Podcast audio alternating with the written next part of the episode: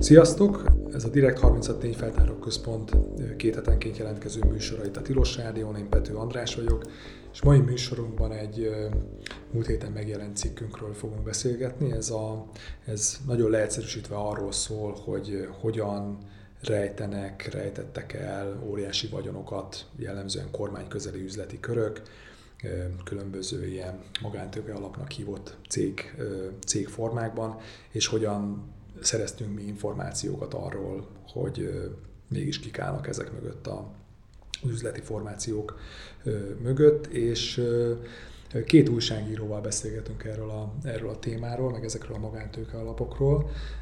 Az egyikük Virág Zsuzsa, aki, a, aki ezt a Direkt harminchatos cikket írta, és itt van vendégként Bódis András, a Válasz Online újságírója, aki meg évek óta kitartóan nyomozza ezeket a magántőke alapokat. Sziasztok!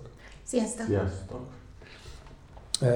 Kezdjünk azzal, Zsuzsi, hogy a, neked miért lettek érdekesek ezek a magántőke alapok, meg te mit tettél hozzá ez a történethez, tehát hogy mi volt ennek a cikketnek a lényege. Most így majd még beszélünk róla részletesebben is így, de, de mondjuk hagy pár mondatban összefoglalva.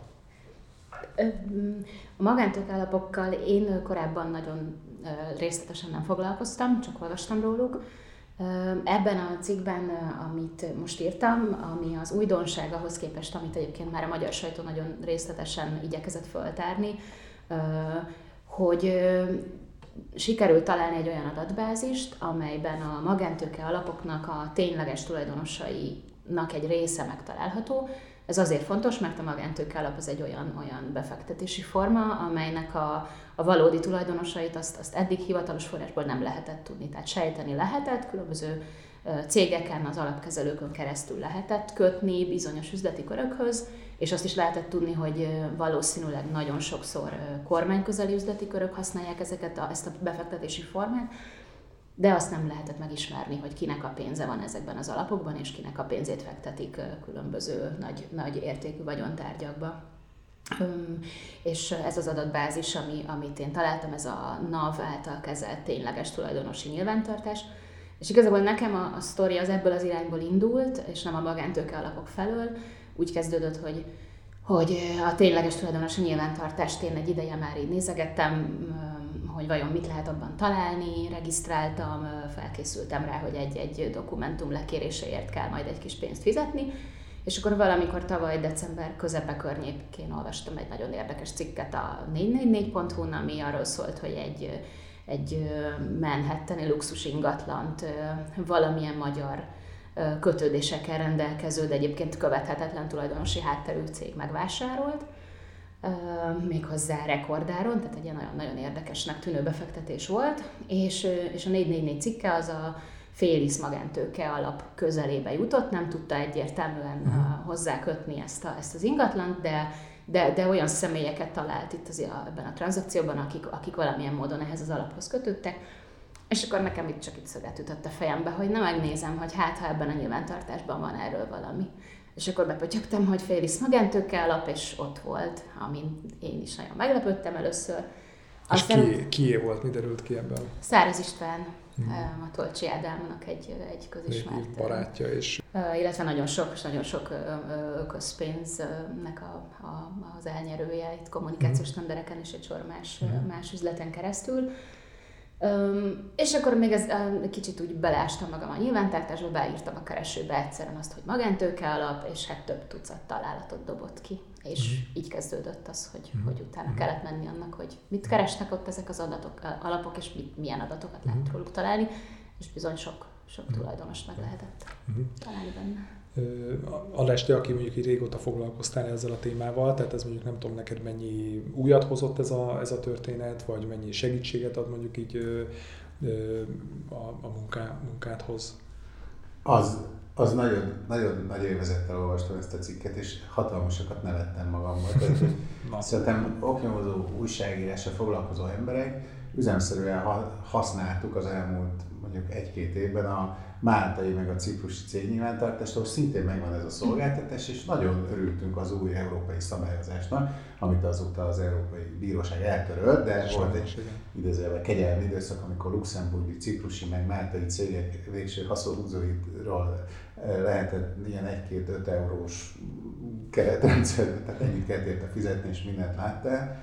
És tulajdonképpen azt hiszem, hogy Zsuzsa, neked jutott eszedbe először a, a magyar sajtóba az, hogy hát valószínűleg akkor Magyarországon is kell lenni egy nyilvántartásnak, más kérdés, hogy nem merik nagy dobra. Tehát ez mondjuk Máltán úgy van, hogy a hivatalos cégnyilvántartó honlapnak a bal fülénél volt egy ilyen, hát így lehet a tényleges tulajdonosokat megtalálni. Nálunk meg nem a cégbíróságon találod meg, hanem ezek szerint egy ilyen NAV alzsebbe eldugva, aminek semmi... Tehát meg lehet találni, ha rákeresel, de, de tulajdonképpen senkinek nem jutott eszébe a saját, saját házunk táján söprögetni. Igen, egyébként nekem se, tehát én is ugye sokat foglalkoztam így, meg so, veled András, hogy legtöbbször az utóbbi néhány évben cégbíróságon igen. találkoztunk, ugye amikor ugye mind a ketten ott ugye ilyen cégiratokban kurkáztunk, de hogy talán így azoknak a hallgatóknak, akik úgy nem ismertek meg járatosak ebben a, ebben a világban, hogy ugye Magyarországon egyébként amúgy a céges nyilvánosság, Az, az relatíve jó ö, szinten van, tehát mondjuk so, van sok más olyan európai ország is, ahol mondjuk egy, egy egyszerű ká ef té-nek is a tulajdonosi körét az sokkal nehezebb megismerni, mint Magyarországon. Magyarországon meg egyébként szerencsére vannak ingyenesen ö, hozzáférhető, tehát online adatbázisok is, ahol ö, hozzá lehet jutni ezekhez az információk, meg ez egyébként bárki besétálhat ugye a cégbíróságra, és akkor ott lekérheti az adatokat, és akkor a cégeknek a teljes történetét ugye megismerheti. És ez igaz ugye a ká ef té-kre, bé té-kre, részvénytársaságoknál, mert egy kicsit ugye bonyolultabb tud lenni a helyzet, de azért ott is.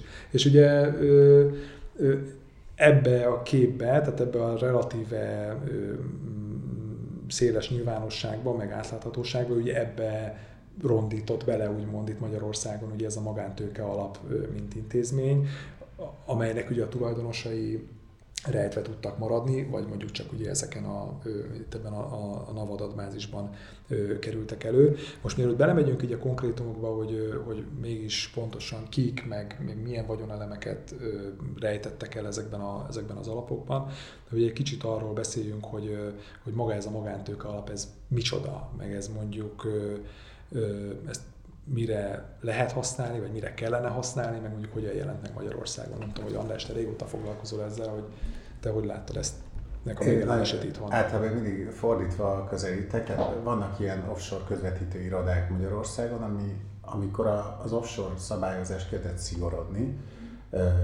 és mondjuk a Cipruson, Máltán, stb. A végső tulajdonos nyilvánosságra kezdett kellett hozni, akkor én azt figyeltem, hogy ezek az offshore közvetítő irodák milyen új szolgáltatásokat kínálnak. Mm-hmm. És olyan kétezer-hat, tizenhét, tizennyolc körül kezdtek úgy megjelenni ezeknél az irodáknál magántőke alap, mint hogy segítünk eldugni a, a tulajdonos személyét, és egyébként adóoptimalizálni is.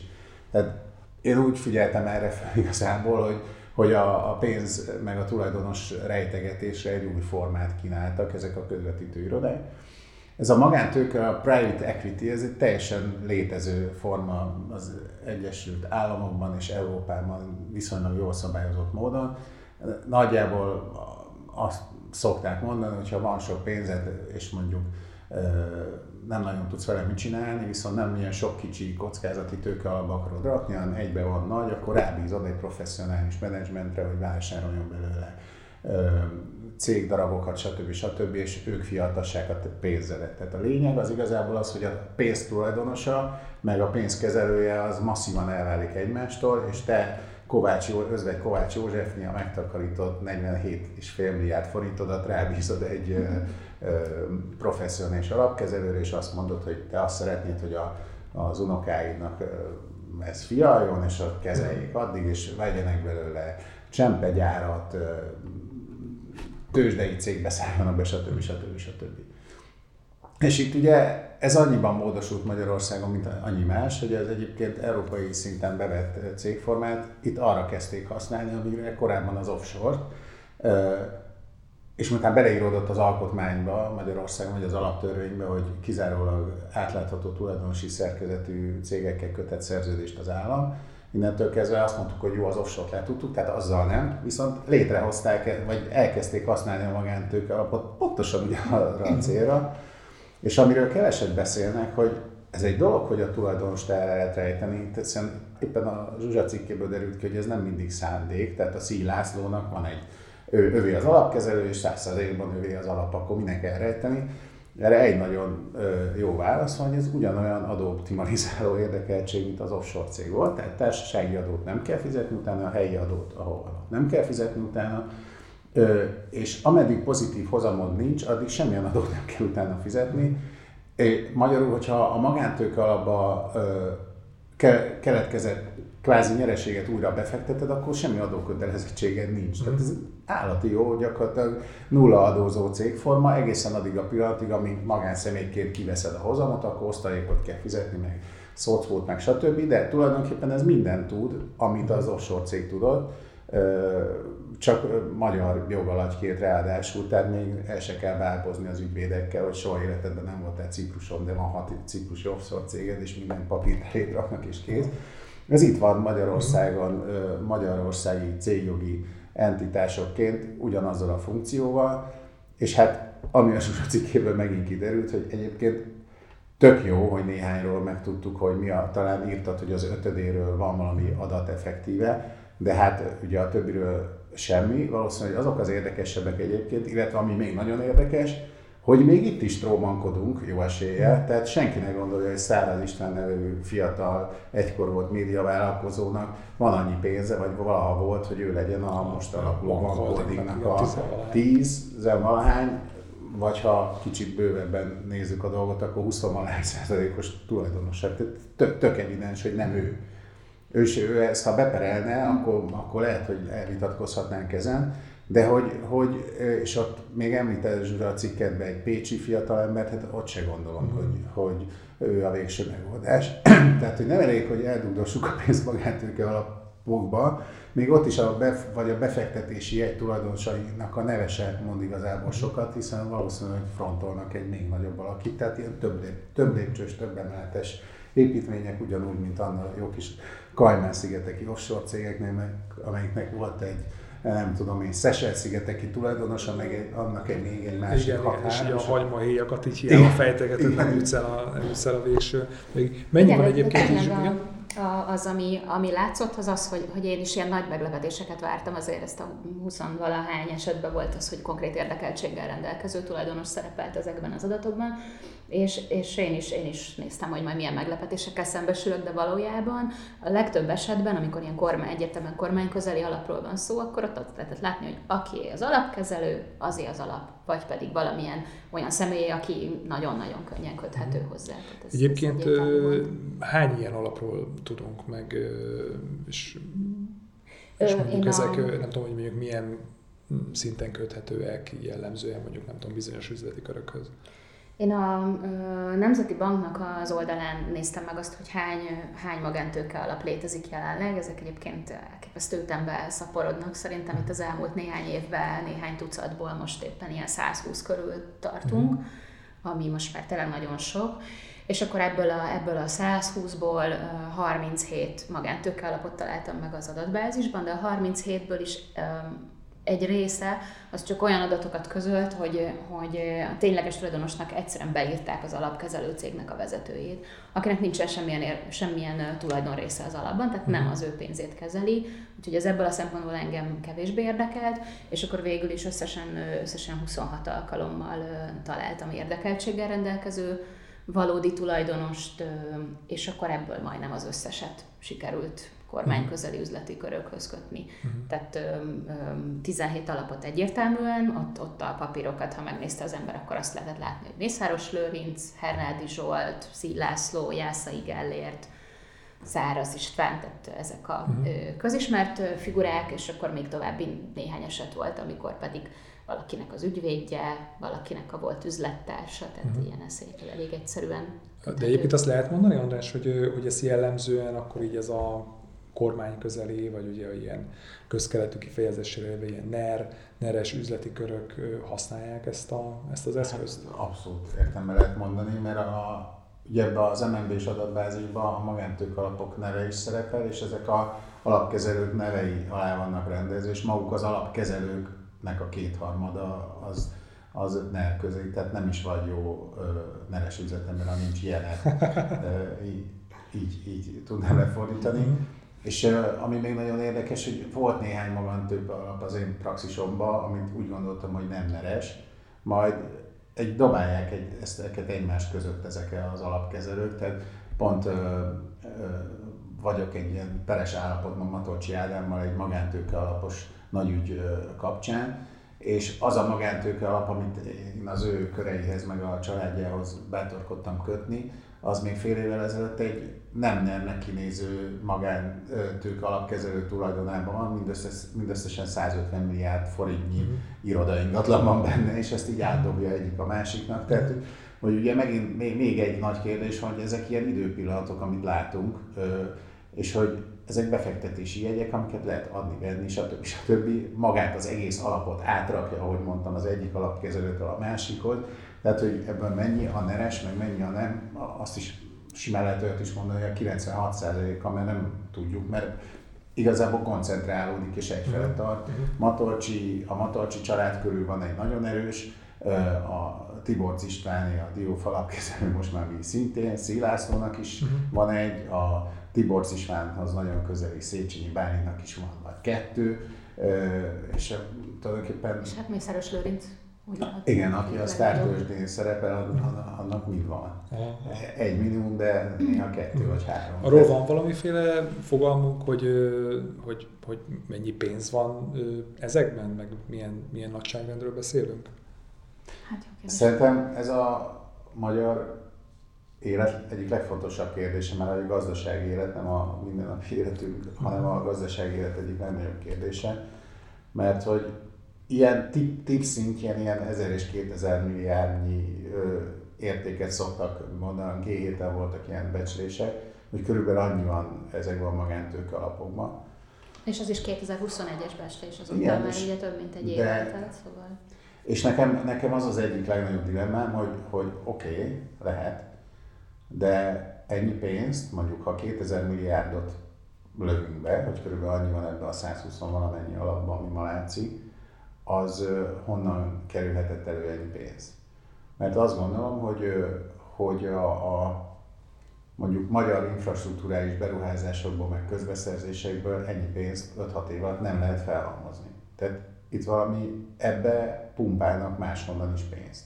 Uh-huh. Jó esélye szerintem. Ugye itt érdekes, hogy azok a négy-ötöd, aminek nem látjuk a tulajdonosát, hogy, hogy abból honnan van a, honnan megy be a pénz. Hogy ezek csak magyar források, vagy van benne külföld is. Nem tudjuk, csak azt mondom, hogy mondjuk a magyar autópályaépítésen, meg vasútépítésen, meg ezeken a nagy sok-sok tíz-száz milliárdos beruházásokon nem lehet annyi, hát hogy mondjam, husikát megtartani, hogy, hogy, hogy az elég legyen. Tehát valami megoldás még kell abba, hogy hogy került ennyi pénz ezekben a magántőke alapokban, mert egyszerűen túl sok van benne. Uh-huh. Tehát én most nem akarok tippelni, hogy ez kínai, vagy orosz, vagy kipcsak, vagy akármilyen ö, ö, idegen tőke, de ezt a magyar gazdaságból nem lehet levezetni szerintem az elmúlt öt évnyi teljesítményből, még a NER közeliek teljesítményéből sem ezt a pénztömeget, ami itt van.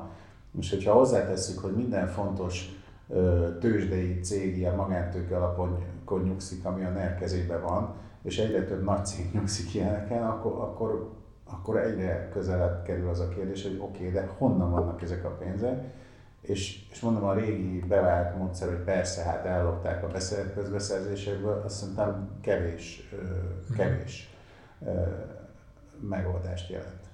És igen? Bocsánat, csak egy kicsit azon gondolkoztam, hogy hogyan lehetne azt érzékeltetni, hogy, hogy így körülbelül mi az, amit, amit magántőke alapok tulajdonolnak, és itt ugye említetted a tőzsdei cégeket, és akkor ha, ha csak az egyik legnagyobbat, akkor ugye az Opus Global, az, az például rögtön egy, egy magántőke alap tulajdonában. Ez ugye az a Mészáros féle. Igen.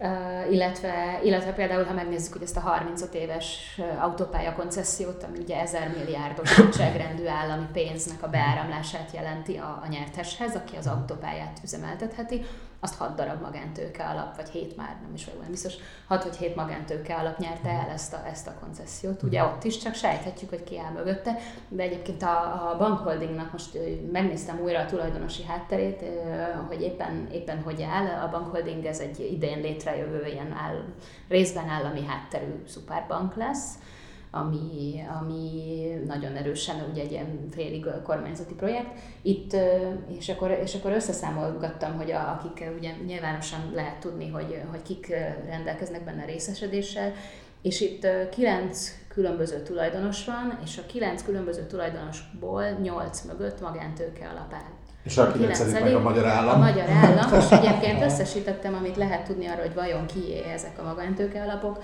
Legnagyobb részét egyébként meg is, benne is voltak a, ebben a nyilvántartásban, amiről a, amiről a cikkem szól. Szóval a magyar államnak van harminc százaléka, de Mészáros Lőrincnek magántőke alapokon keresztül körülbelül negyvenöt százaléka van ebben a bankholdingban.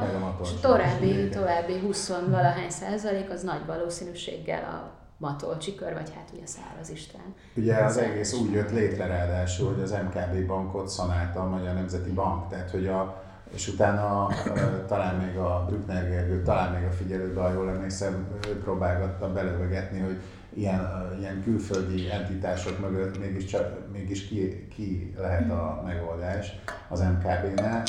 És akkor egy idő után teljesen világosan kirajzolódott, hogy hát a Mészáros Lőrinc, meg hát nem véletlenül használja ő a em ká bé székház tárgyalóját már hónapokkal korábban, mint hogy bármi látszik. Tehát a Mészáros Lőrinc az egyik nagy tulajdonos, aki diktál, de hogy mellette, mondom még egyszer, a Nemzeti Bank szanált, tehát nagyon aktívan benne volt a Nemzeti Bank az em ká bé-nak a, hogy mondjam, kitisztításában, meg ebben az egész bank integrációs folyamatban, és van egy huszonhárom százalékos tulajdonrész körülbelül, Ami, ami meg ugyanez az alapkezelő, aki a Matolcsy környékén látszik. Tehát, hogy, hogy nem, nem bonyolult a megfejtés, összegyúrtunk három bankot, közte az állami tulajdonban lévő Budapest bankot, meg két magántulajdonú bankot, és akkor az jött ki a végén, amit mindenki, hogyha álmából fölkeltik, szerinted kié, hát az övék, na. És a, ami még kimaradt, a négy i gé nevű cég, amelyik most a a legnagyobb bajnok, ami Vodafonokat vásárolt, mint tudom én, ez is magántőke alapokon nyugszik. Az volt a cikked egyik legérdekesebb része nekem, hogy, hogy ugye Jászai Gellértnek is, a négy i gé elnökének is van magántőke alapkezelője, hogy a hozzákötött magántőke alapok közül kettőről is kiderült, hogy az valójában Mészáros Lőrincé. Ráadásul ezek, ez az a, az a magántőke alap, amelyik a Krisztina plázát birtokolja, amit most vett meg a négy i gé, gondolom leendő székháznak. Ugyanez a magántőke alap birtokolja azt a lakást, amiben lakik Jászai Gellért, ezt most nem nevezem meg, hogy melyik. Tehát, hogy itt ki mennyire szabad és ki kit fog, ez megint egy érdekes. Vagy azt kell feltenni azt a kérdést, hogy az milyen időpillanat, amit látunk ebben a nyilvántartásban, és nem az van, hogy egy hónappal később már másé volt minden. Tehát, hogy, hogy ez egyébként egy kulcskérdés, bocsánat, hogy itt közbeszólok, pont ebben az esetben is, mert igen, nem ez az első, hogy miután megjelent a cikk, hát több magántőke alapkezelő is, hogy mondjam, érzékenyen reagált erre a, hmm. ezekre, a, ezekre az adatokra, és, és többek között az ikon alapkezelő, amelyik ugye Jászai Gellérté, ők a, ők a cikk megjelenése után egy pár nappal jelentkeztek azzal, hogy, hogy ezek az adatok szerintük nem. Nem, nem jók, mert hogy valójában azok a magántőke alapok most már Jászai Gellérthez tartoznak, és csak évekkel korábban tartoztak Mészáros Lőrinchez szerintük, és valamiért a bank, a számlavezető bank, mert ugye az ő feladatuk, hogy ezeket a, ezeket a tényleges tulajdonosi információkat ugye bejelentsék ebbe a rendszerbe, szóval, hogy ők, ők elszúrtak valamit, és ezért... Ezért úgyhogy ez, ez egy lehetséges egy korábbi időpillanat, de egyébként, hogyha a törvény betűjét nézzük szigorúan, akkor bizony a számlavezető bankoknak havonta kellene frissíteniük azt, hogy, hogy kié az az adott magántőke alap. Tehát elméletileg azt aktuális, igenis aktuálisnak kell tekinteni, amit ott találunk, lehet, hogy gyakorlatban ezek szerint akkor vannak kivételek. Igen, a, nekem is az a, a cikk meg a per, amit, ami folyamatban van most, és hivatkoztam az előbb, az is egy Egy olyan dolog, hogy a Matolcsy Ádámnak van egy saját tulajdonú cége, felesben egyébként az em ká bé bankkal, de ő a ö, teljes ügyvezetést ő birtokolja, tehát a menedzsment jog száz százalékban Matolcsy Ádámnál van. és felvett nyolcvanöt millió eurónyi hitelt az em ká bé banktól, és ez fedezetként betolta ezt az előbb említett ö, ö, ingatlan vagy magántőkalapok által birtokolt céget, amiben százötven milliárd forintnyi vagyon van, irodai vagyon van benne, úgyhogy egyébként papíron semmi köze hozzá. Tehát képzeljük el, hogy mondjuk ö, ö, ti nektek van egy százötven milliárdos irodacégetek, én veszek föl tőletek tök függetlenül harmincöt milliárd forintnyi hitelt, és megkérlek titeket, hogy tegyétek már aláfedezetként a százötven milliárdos ingatlan vagyonokat, hogy ez mennyire életszerű, hogy semmi közünk egymáshoz. Nyilván nem. Tehát viszonylag sok ilyen cégjogásszal beszéltem, és mondták, hogy hát, hát ilyen, tulajdonképpen ilyen a valóságban nincs, ilyen méretekben meg pláne nincs. És nekem az volt az ilyen reveláció, amikor először láttam azt, hogy ez a méretű magántőke alaphalom, ami ott százötven milliárd forintot jelent, hirtelen megmozdult Matolcsy Ádám akaratára és az ő hitelügyletét segítve, miközben papíron letagadják a csillagokat is az égről, hogy közük lenne egymáshoz, és nagyon szép leveleket írnak, hogy nem áll módjukban megnevezni a tényleges tulajdonost, meg stb. stb. stb. Tehát az az egy-két alapkezelés, aki még szóvá áll a sajtóval, az is mindjárt rejtés leveleket ír állandó, hogy ő sajnos a befektetők hozzájárulása nélkül semmit nem közölt, úgyhogy nyugodjunk békében. Ilyen válaszokat én is kaptam, olyanokat is, hogy hát a tényleges tulajdonosnak azt hiszem, hogy ismerem az elérhetőségét, szóval megpróbálom neki továbbítani igen. a levelet, de nem tudom garantálni, hogy megérkezik. Közben ugye egyértelműen köthetőek ők egymáshoz, és nyilván évek óta barátok, üzlettársak. Volt. Ha most nem akarok ilyen nagyon ilyen, ilyen szarkasztikus lenni, de hogyha nézzük ugye a jó oldalát annak, hogy ugye itt végül is itt a, ugye ezekben az alapokban koncentrálódik irgalmatlan sok pénz és, és, és vagyon, és mondjuk itt legalább akkor mondjuk egy kicsit egyszerűbb így feltérképezzünk, nem? Hogy mondjuk ez a kormányközeli körök, meg, vagy akár azon belül különböző csoportok, azok éppen mit is tulajdonolnak, meg mondjuk milyen szektorokban ö, vannak benne, vagy ez egy ilyen ö, nagyon együgyű megközelítés, hogy ez segít valamennyit abban, hogy legalább a térképet, térképet jobban lássuk? Hát, hogy mondjam, túl nagy hmm. üzlet részmennyiség van már náluk ahhoz, hogy elszórják. Tehát muszáj valamilyen egységes menedzsmentet adni ennyi pénznek, és nem lehet úgy elbújkálni, hogy minden egyes megszerzett cégdarabot egy külön menedzsmentre bízod, mert akkor iszonyú drága leszel. Mm. Tehát, hogy ez a, az üzleti élet lényegéből következik, hogyha hozzátartozik sok vagyon, de nem is halmozol folyamatosan, akkor legalább a menedzsment szintet próbálod racionalizálni, és miután azt racionalizáltad, innentől kezdve látszódni fog azért, hogy mi tartozik nagyjából hozzád, vagy mire van ráhatása. Tehát nem nagyon tud más történni.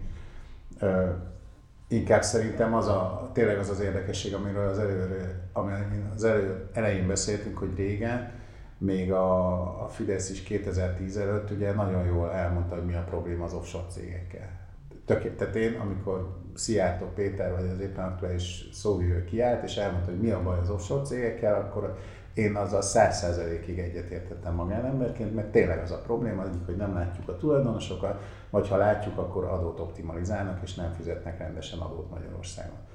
Most ez, erre van é u-s szabályozás is, ami ezt kitisztította kicsit, meg a magyar élet is egy kicsit kitisztította. Aztán létrehoztunk egy új offshore-t, ami ugyanezekkel a tulajdonságokkal rendelkezik, és nem véletlenül mondtam az adóelményt belőle, hogy azt azt kevésbé szokták emlegetni, tehát ez valóban rejtélyesek, hogy elrejtjük az alany, a tényleges tulajdonosokat, de hogy effektíve a adó nem fizetnek be csobóadót. Tehát ezt normál cégformán, ká ef té-ként csinálná, vagy zé er té-ként ugyanezt az üzleti tevékenységeket, akkor a magyar állam adóbevétele tíz meg száz milliárdokkal több lenne éves szinten. Tehát ettől fosztják meg a... És az egyébként, arról, arról mit, mit gondoltak, hogy...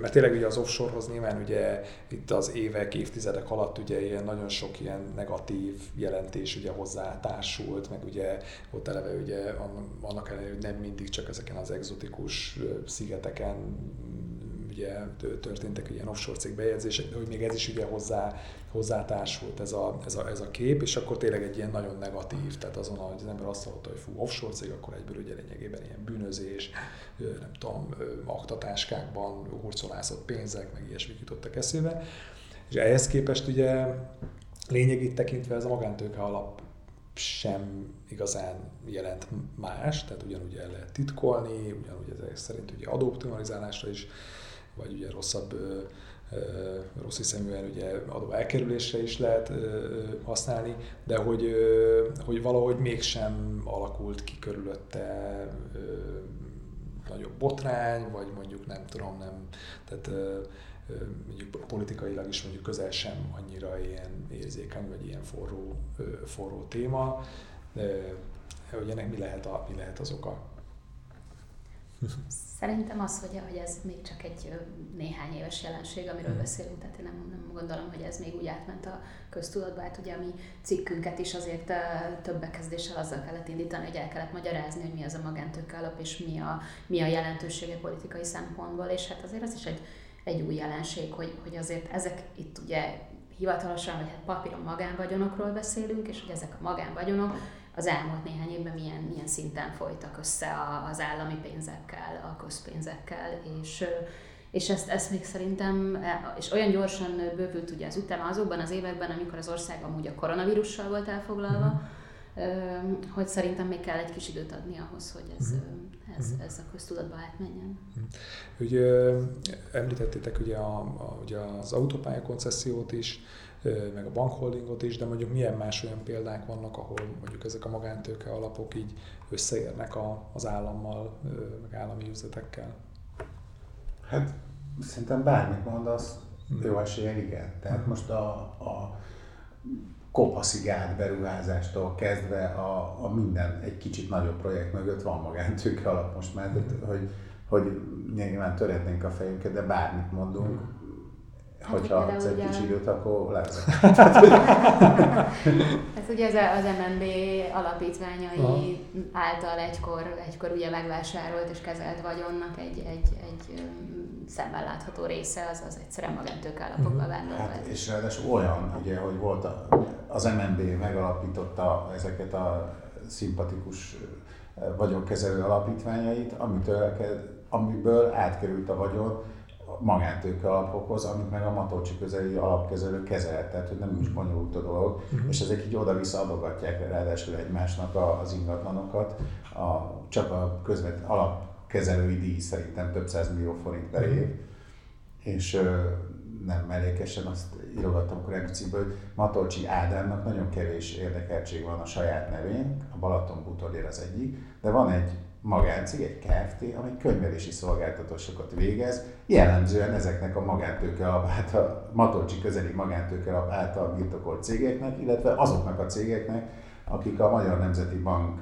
épületének felújítását, takarítását, meg kommunikációs tevékenységét végzik. Tehát, hogy szerintem egyébként a leg, legsúlyosabban a Matolcsy klán csinálja ezt az egészet, tehát, hogy teljesen, hogy mondjam, az, az a része transzparens, hogy, hogy a Matolcsy Ádám könyveli az összes olyan céget, amelyik hasznot húz a Magyar Nemzeti Bankból.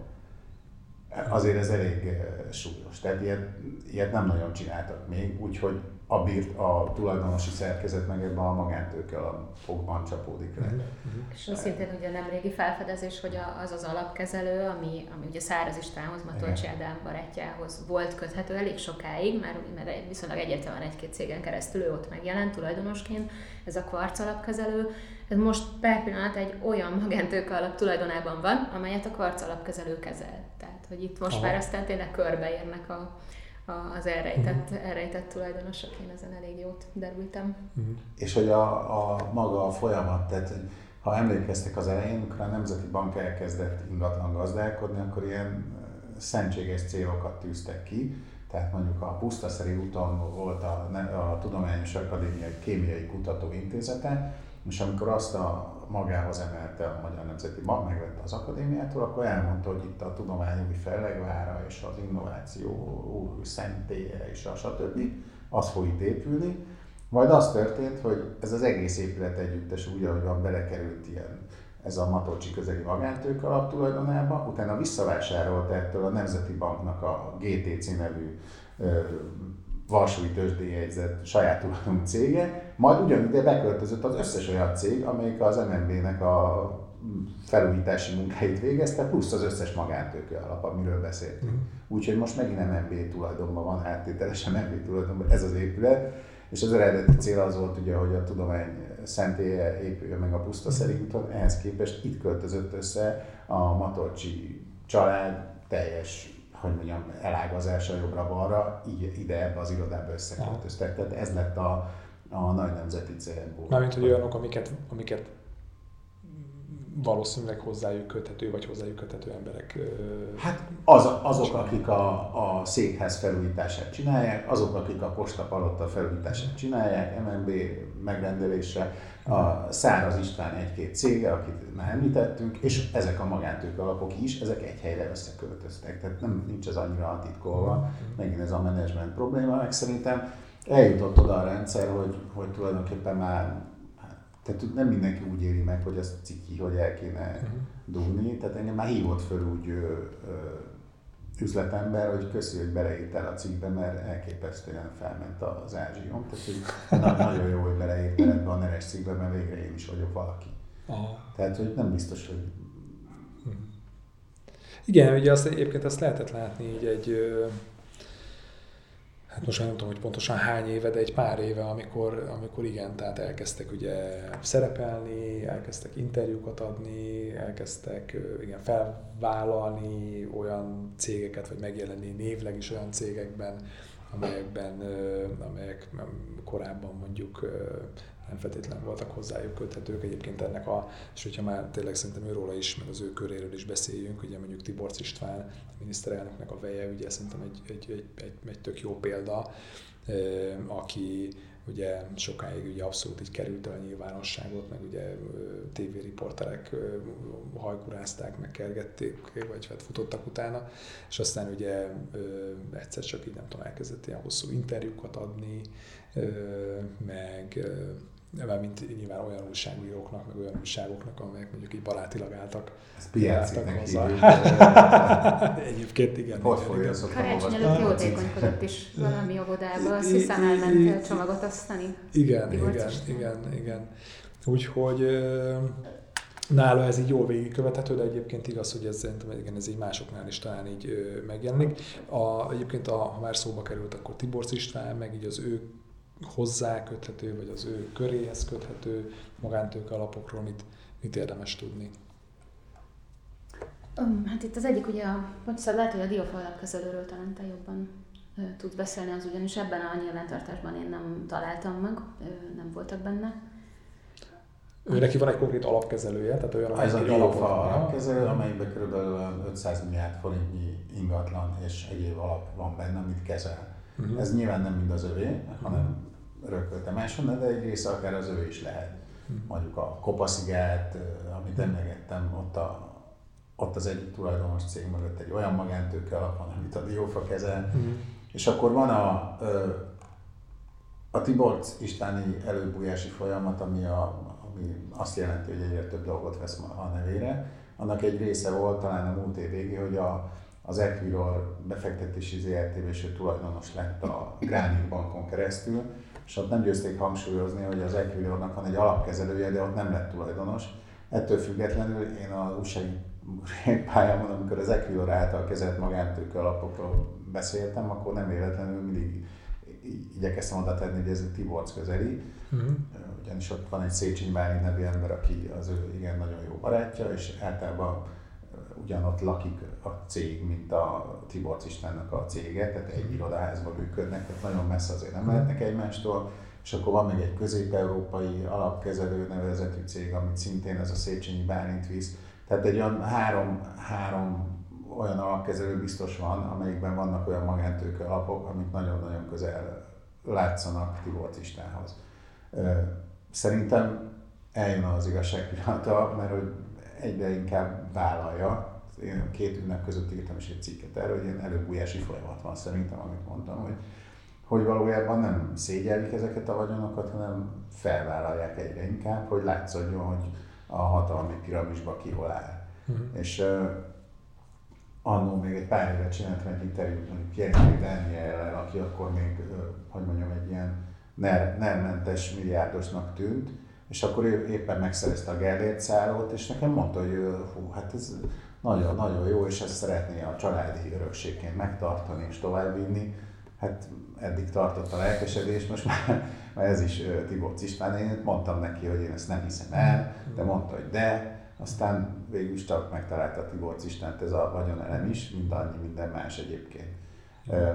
Úgyhogy mondom, ezek ilyen nagyjából érdemes nézni az alapkezelőket, az alapokat, meg hogy milyen projektekben vesznek részt, és, és így koncentrálódnak emberek felé ezt. Tehát Tiborcz István környékén még nagyon sok olyan vagyontárgy van, ami nem sokára az övé lesz, és ezt látni is fogjuk, és még lehet, hogy a magántőke alapos struktúrából is kijön egy átlátható struktúrával. Látszik, hogy attól még nyugodtan lehet Magyarországon választást nyerni hatszáz éven keresztül, hogy a miniszterelnöknek van, sok vagyontárgya van.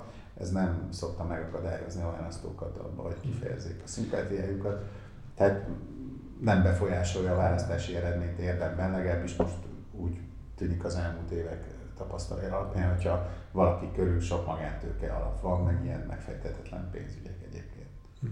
Érdekes, nekem egy jó pár évvel ezelőtt, szóval az már ilyen kétezer-tízes évek közepe volt, vagy lehet, hogy ilyen nem tudom, tizenhét-tizennyolc körül, hogy akkor mondta egy ilyen kormányközeli ember, hogy ő, őt is meglepte az, hogy, hogy hova, hova tűnt a korábbi ilyen óvatosság, mert hogy mondjuk ugye ott a ugye, hogyha most egy kicsit ilyen, ilyen, lehet ilyen történészkedni, vagy hát ilyen közelmúlt történelmébe ö, belemenni, hogy ugye mondjuk kilencvennyolc-kétezer-kettő között, akkor azért mondjuk az akkori Fidesz kormánynak volt egy olyan élménye, hogy, hogy ezek a, ugye itt a, a, a, a papának a bányacége, meg a nem tudom, meg ugye a szőlő, ugye a, a föld, földügyletek, szóval hogy ezek így ezek károsak tudnak lenni ö, ö, politikailag, és akkor egyébként, hogyha nem tudom, ez már ilyen, ti mennyire, hogy hogyan emlékeztek erre vissza, de mondjuk kétezer-tíz körül egy évekig ment egy ilyen találgatás, meg egy ilyen, ö, hogy na vajon mondjuk a, a közgép kié lehet. Mert hogy egyszerűen még azt is, mert még Simicska Lajosnak a, a, a, a ugye, céges érdekeltségeit is rejtegették, és akkor még nem is beszéltünk arról, hogy ugye a, a családtagoknak, tehát akár a az Orbán apjának, vagy, vagy vejének ugye milyen, milyen üzletei voltak. És, és nem tudom, hogy ez nyilván ugye állítólag mindent mérnek, de hogy lehet, hogy egy ponton rájöttek arra, hogy igazából ez mégsem olyan nagy politikai kár vagy kockázat, hogyha, hogyha mondjuk bevállalják ezeket, a, ezeket az ilyen, akár ilyen személyes, meg családi kötődésű üzleteket is. Azért szerintem nem feltétlenül kell azt gondolnunk, hogy minden olyan vagyonelemet, ami, ami az övék valójában, azt, azt már fölvállaltak. Tehát, hogy lehet, hogy van egy ilyen tendencia, amit látunk, de, de én azt még gondolom, hogy, hogy van még olyan is, amit még nem látunk, vagy amit még nem vett észre a sajtó. És egyébként pont ez a, az egyik, egyik ilyen nagyon érdekes, vagy amin én így eléggé, eléggé belelkesedtem, az egyik találata a már említett Tiborcz barátjához, Széchenyi Bálint alapkezelője által kezelt két magántőkealap, ez a közép-európai egy és kettőnél, ott a tényleges tulajdonosként egy olyan fiatalember van megjelölve, akiről eddig még semmit sem olvashattunk a sajtóban, őt Hornung Áronnak nevezik, és, és, és bizony eltartott egy darabig, amíg rájöttem, hogy, hogy őróla nem tudunk semmit, még, de amikor megnéztem a cégeit, akkor, akkor lehetett csak felismerni azt, hogy ő valójában milliárdos nagyságrendű vagyonok fölött rendelkezik, hogyha ugye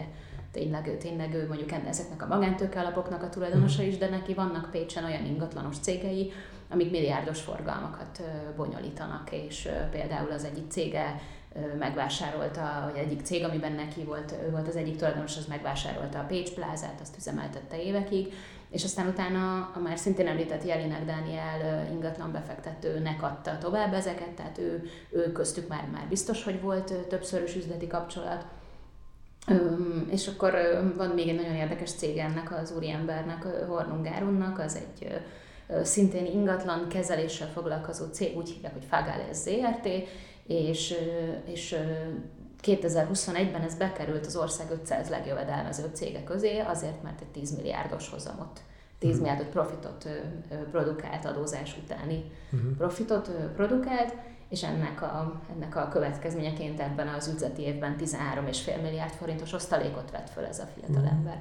És ugye teljesen követhetetlen egyelőre legalábbis, hogy ez, ez, ez, ez a cég, ez egyáltalán mivel, mivel foglalkozik, mit csinál. És ő neki egyébként konkrétan van valamiféle személyes kötődése a Tiborczhoz vagy Tiborczhoz közel álló emberekhez? Hát közvetett módon szerintem viszonylag egyértelmű, tehát a, a, az, ott kezdjük, ez ugye egy nem egyértelmű, hogy mennyire jelent szoros kapcsolatot, de mondjuk ha Hornung Áronnak megnézzük a Facebook oldalát, akkor azt lehet látni, hogy Hamar Endrének nem csak ismerőse, hanem, hanem vannak olyan fényképek, amin egy szórakozóhelyen ők, ők egy asztalnál ülnek és beszélgetnek, és Hamar Endrének tudottan az üzlettársa. Hogy, hogy Tiborcz Istvánnak jelenlegi és volt üzlettársa, és ugye az ismert, viszonylag ismert Elios ügyben az egyik, egyik nagyon fontos szereplő, annak a cégnek volt, volt az egyik, egyik vezetője, amelyik az Elios ügynek egy nagyon fontos főszereplő, vagy az egyik főszereplője volt, és egy további üzlettárs, aki szintén szerepelt ebben, a, ebben az ügyben, az, az pedig ugyanennek, ahol említett Hornung Áronnak egy másik cégen keresztül üzlettársa, tehát itt kicsit most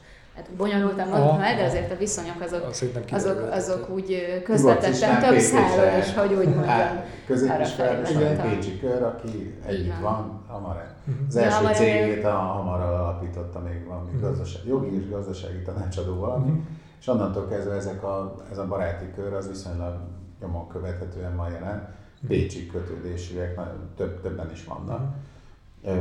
És ahol ez a pécsi kör megjelenik, ott előbb-utóbb Tiborcz István is megjelenik, legutóbb a, talán a Waberers International en er té-be lett ugye tulajdonos Tiborcz István, de előtte már az igazgatóság elnöke egy Cétót Márk nevű uh-huh. legény volt, aki szintén a, ebből a pécsi körből jött elő, tehát előfutárként ő már feltűnt, és valószínű, hogy ez a Hornung Áron nevű fiatalember sem magától ilyen okos, meg ügyes. Ezt nem tudjuk, mert ugye kérdezted, mondjuk ugye valamit... Nyilván, ők, ők, ők is valamit nagyon titkol, vagy nagyon sérelmeztek a, a cikk kapcsán. Hát ugye annyi, hogy ők, ők, ők tőle kaptam egy, egy levelet, miután ugye többször felhívtam a figyelmét, hogy nagyon örülnék, hogyha válaszolnak kérdéseimre, hogy, amiben azt írta, hogy a, ezek az információk, amiket én róla összegyűjtöttem, ezek nagyon jelentős részben pontatlanok, és amikor igyekeztem tőle, belőle kiszedni, hogy de vajon hol pontatlanok, mert akkor én utána nézek, és és ha valami tényleg probléma, akkor az, az ki lesz javítva, és azt mondta, hogy ő ezt nem szeretné elmondani, úgyhogy sajnos ezt nem tudjuk, hogy, hogy pontosan milyen pontokon uh, sérelmezi ezt a, uh, ezt a leírást. És van egyébként még olyan, most akkor ugye, ugye több nevet, meg ilyen különböző ilyen kört ugye végig, végig beszéltünk, ugye volt a Matolcsyékról, egy hosszan, Tiborczékról, Mészárosékról, nem tudom, van még olyan egyébként ebben a magántőke alapvilágban, akik, akiről, akit érdemes megemlíteni, meg akiről érdemes beszélni? Hát itt egy helyen még, egy, egy magántőke alapnál felbukkant még Hernádi Zsolt, a uh-huh. MOL elnök vezérigazgatója. Azt, azt én nem tudom megítélni, neki is van több hozzáköthető magántőke alap, hogy azok mennyire mm, nagy formátumok, vagy mennyire nagy vagyonokat mm. kezelnek, meg egyébként Szíj László is, aki, hát őt Mészáros Lőrinc üzlettársának szokás nevezni, ő is, ő, a, ő ugye a Temis magántőke alapnak a száz százalékos tulajdonosa. Ez, a, ez, ez például az a, az a magántőke alap, amelyik a, ezt az autópálya koncessziót mm. meg tudta szerezni, úgyhogy azért ez egy elég komoly komoly befektetésnek tűnik. Én arra számítok egyébként, hogy mondjuk ez a Habony Árpád, Tombor András néven leírható üzleti kör is hamarosan megérkezik. Uh-huh. Ők furcsa módon, ez a kör inkább ilyen máltai cégeken keresztül volt jeleneddig, tehát erről kevés, végképp kevés szó volt a sajtóban. Én írogattam, hogy a budapesti erőműnek egy meghatározó tulajdon része az övék volt, és több-több ilyen média... De úgy kimutathatóan, vagy itt, vagy hát hozzájuk? Máltai offshore cég, amelyek pont ebből a nyilvántartásban a tényleges haszonhúzónál látszott egy olyan ember, aki már tényleg egy lépésre volt, mondjuk Tombor Andrástól, és aztán delegálták is az igazgatóságot Tombor Andrást, nem volt túl bonyolult, meg amik... Szerintem, mondom, Habonyárban is sok mindent a nevére fog most venni, ezt már alapított is ez már cégeket, hogy ebben lesz magántőke alap, vagy nem, azt nem tudom, de szerintem lesz. Tehát, hogy nekik is van egy alapkezelőjük, ami eddig a mostani honvédelmi miniszternek a, a nevén volt, aztán nem tudom, hogy éppen kinek a nevére írják majd el, de az alapkezelő megvan hozzá, talán egy magántőke alap is van, Triple Hill néven, amelyik ehhez a körhöz volt köthető, de tényleg úgy szaporod, két évig írtam azt hiszem az első ilyen nagyobb átfogó cikket, akkor negyvenhárom magántőke alap volt, aztán tavaly előtt huszonegy végén már valami nyolcvanhét, és most megvan már ugye ez a százhúsz x. száztizenkilenc és... és hát de mindenki mondjuk több, több négyel, tehát hogy valójában ezek ilyen, mert mindig több lesz egy kicsit, mert hogy jó, jó befektetési forma már mint nekik. És szerintem egyébként annyiban szélesedni is fog, hogy, hogy nem csak a nerelit fogja ezt használni, hiszen látszik, hogy adóerőt lehet vele szerezni. És ezek az offshore közvetítő irodák, akiket emlegettem az elején, ők nyilván nem a en á vé célozzák, mert nekik nem kell közvetíteni, hiszen ők már ezt kívánnak tudják használni. Tehát el, bizonyos értelemben ez ilyen el fog terjedni szerintem, így a, hát az ilyen közép meg nagy gazdagok, nertől független közép meg nagy gazdagok körében is, hogyha, ha, ha jól értem, de ez még, ennek még előtte vagyunk ennek a folyamatnak. Zsűr, mit gondolsz, hogy mi lesz ezzel az adatbázissal? Tehát ahonnan ugye kibuktak legalább néhány tőke alapnak a tulajdonosai, vagy papíron a, papíron a tulajdonosai, befektetői. Mert ugye ez egy, ez igazából ilyen külső nyomásra hozta létre a NAV, de most ugye ez a külső nyomás meg ugye enyhülni látszik. Igen, a, a, ezeket a tényleges tulajdonosi nyilvántartásokat egy, egy vagy illetve több é u-s jogszabály nyomán minden tagállamnak létre kellett hoznia, és bizonyos fokig nyilvánossá is kellett tennie, és ezek működtek is egyébként egész sokáig, amikor is tavaly november vagy december eleje környékén, november vége, december eleje környékén a, az Európai Unió Bírósága, a Kúria hozott egy ítéletet, amiben a nyilvánosságát ezeknek a tényleges tulajdonosi adatbázisoknak korlátozta. Egyszerűen azért, mert ugye amikor, a, amikor az é u elkezdett erről ezzel kapcsolatos ajánlásokat, aztán direktívákat létrehozni, akkor azért elég nagy ellenállásba ütközött az ötlet, érthető okokból, ugye főleg, a, főleg itt a nagy befektetők irányából feltételezem, és, és, és, és emiatt, de hát aztán ugye ott volt a, a Panama iratoknak az ügye, ami egy elég nagy botrányt generált, és ez is arra felé lökte az Európai Uniót, hogy inkább a, inkább a minél szélesebb körű nyilvánosság felé forduljanak, és ezt is tükrözte a szabályozás. A tagállamok igyekeztek húzni, halasztani a dolgokat, Magyarország is azt hiszem talán a legutolsó, vagy az utolsók között volt, aki végül is létrehozta ezt a nyilvántartást. Ö, ö, és hát aztán, amikor megszületett a bírósági ítélet, amit említettem, akkor, akkor voltak olyanok, akiknek egy-két órába, voltak olyanok, akiknek néhány napba, vagy egy hétbe tellett az, hogy gyorsan le is kapcsolják. Ö, és hát szintén egy kicsit, ez a kicsit meglepő kategória, hogy a magyar nyilvántartás bizony még elérhető, tehát én, én, én a tavaly decemberben kértem le ugye több ilyen adatlapot, az, azok, azok nem ütköztek akadályba, de lehetséges, hogy ebben lesz változás. Az meg, hogy benne vannak a magántőkealapok, az is egy nagyon, nagyon érdekes kérdés, hogy benne kell lenniük egyáltalán vagy sem, mert a magyar törvény, amelyik szabályozza az, hogy mit kell ebbe bejelenteni, kinek és mikor, az nem nevesíti a magántőke alapokat, tehát ezen az alapon elvileg nem kellene ott lenniük, viszont a pénzmosás elleni szabályok pedig a, a bankoknak a, a feladatává teszik azt, hogy miközben átvilágítják az ügyfeleiket, erről is szerezzenek be adatokat, hogy a, hogy a jogi személyek, tehát cégek, szintén magántőke alapok, mert az is jogi személy, azoknak kik a tényleges tulajdonosai, és ha már ez náluk van, akkor azt bejelentsék a NAV nyilvántartásába. Tehát így lehetséges az, hogy egy rész ott volt, egy valami zavar is a rendszerben, amikor ugye te rákérdeztél a NAV-nál, hogy most akkor mi is a helyzet itt a magántőke alapokkal. Igen, a NAV, NAV nem mondhatnám, hogy nagyon sokat tudott segíteni, hogy, hogy pontosan hogyan is kell ezt értelmezni, meg hogy kit is kell oda bejelenteni, és kit nem, ki számít tényleges tulajdonosnak, és kit nem.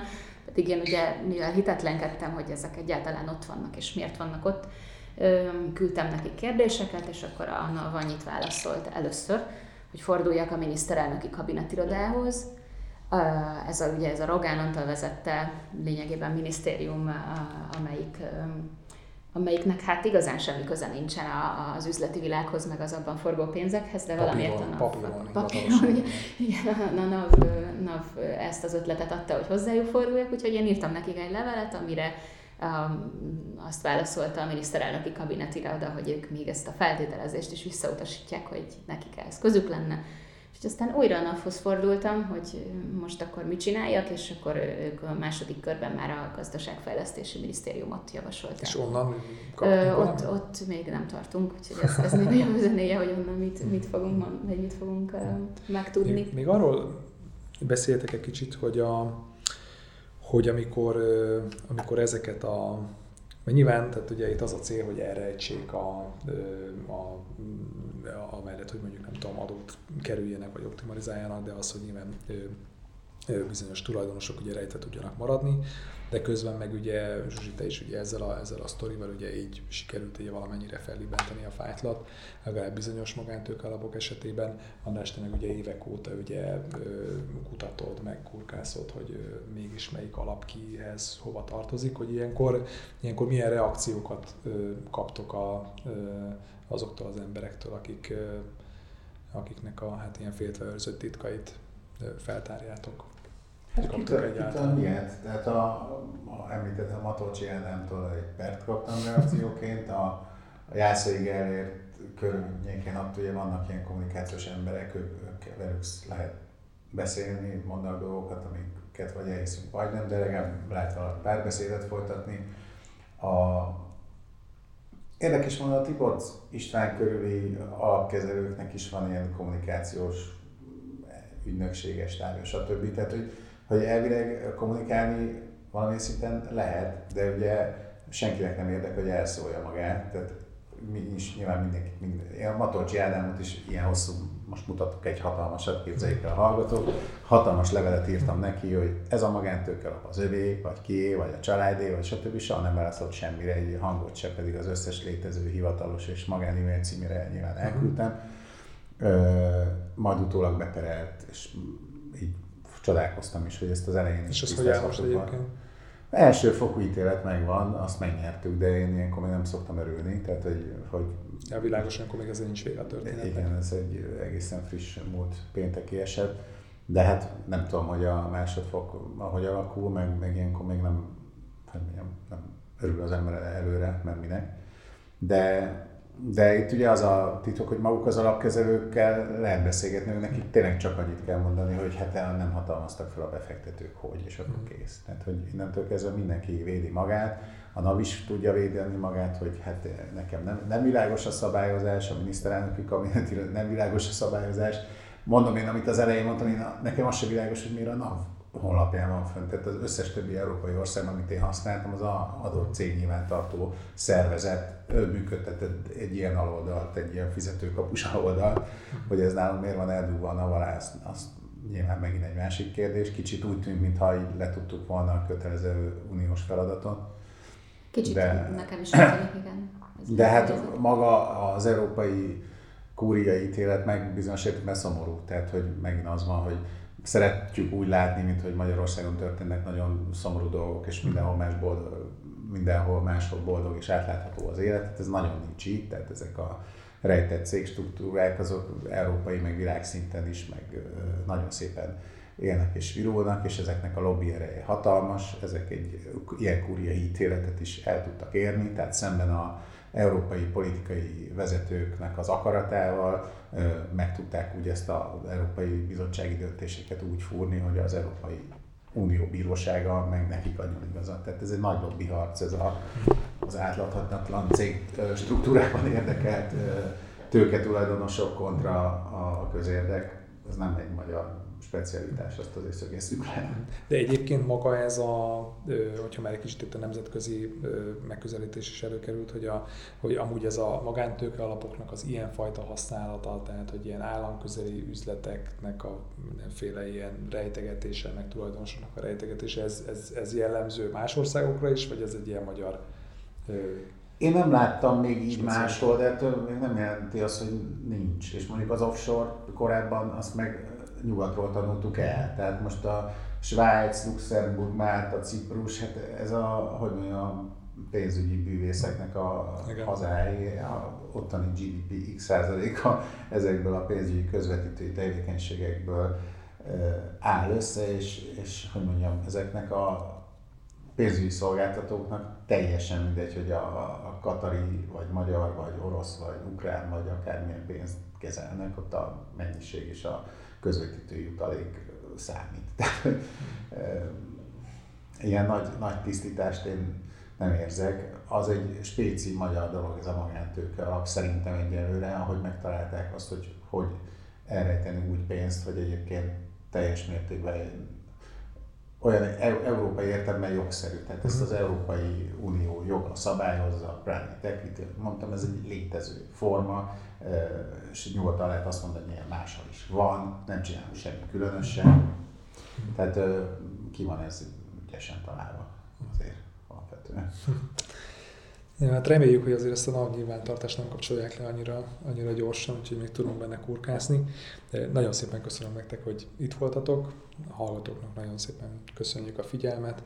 Ne felejtjétek, hogy a Direkt harminchat egy non-profit szervezet, amely elsősorban a az olvasók támogatásából működik, úgyhogy ha megtehetitek, akkor csatlakozzatok a támogatói körünkhöz.